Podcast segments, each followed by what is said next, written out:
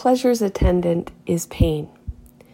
Tonight, I will brine myself for a second in the 43 degree ocean, and the adrenaline will fly, and the dopamine will trickle up to twice its baseline, and I'll drive home sticky and sandy and feel I've suffered well. In homeopathy, when healing comes, old stuff comes back for its finale, and you suffer again for that. And we applaud, knowing this is its last season, and give thanks for the good fortune of it coming back to leave again. And then there's not suffering well, like the sticking your finger in your own eye kind of suffering.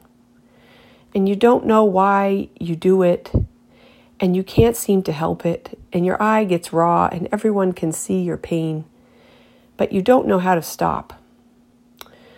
A friend has shingles, and my hair hurt this morning on one side, and I have to be careful I don't slide down to the base of Resiliency Hill and get sick.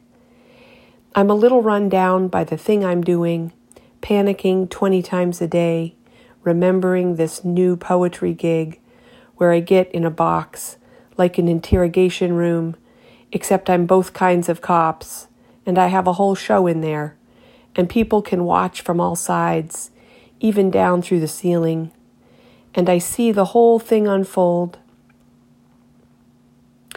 And I can't see their faces or if they're aghast or laughing, probably both at different times.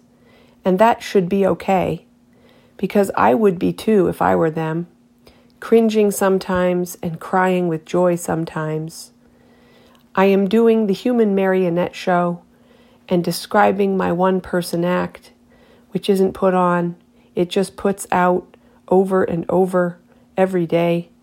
And somehow I keep wanting only the non cringy scenes to be written so I can relax again 20 times a day and not fear that I am an aberration of nature but just the loquacious babe in the seat in front of you on the roller coaster.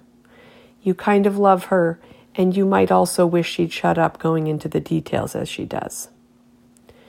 And so I see I'm projecting my little fears up onto the big screen of the show I picture you're seeing, but I can never know what your show is exactly.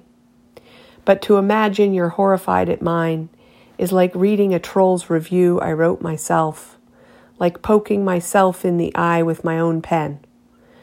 I hope I can leave you alone to your own experience, because imagining my role and also yours is exhausting to keep up, and yet and yet the show must go on, because to turn the lights on in that little room in the back of the precinct and step inside and sit at that table and wait to see who saunters in the door is so fucking compelling, so dopamine releasing.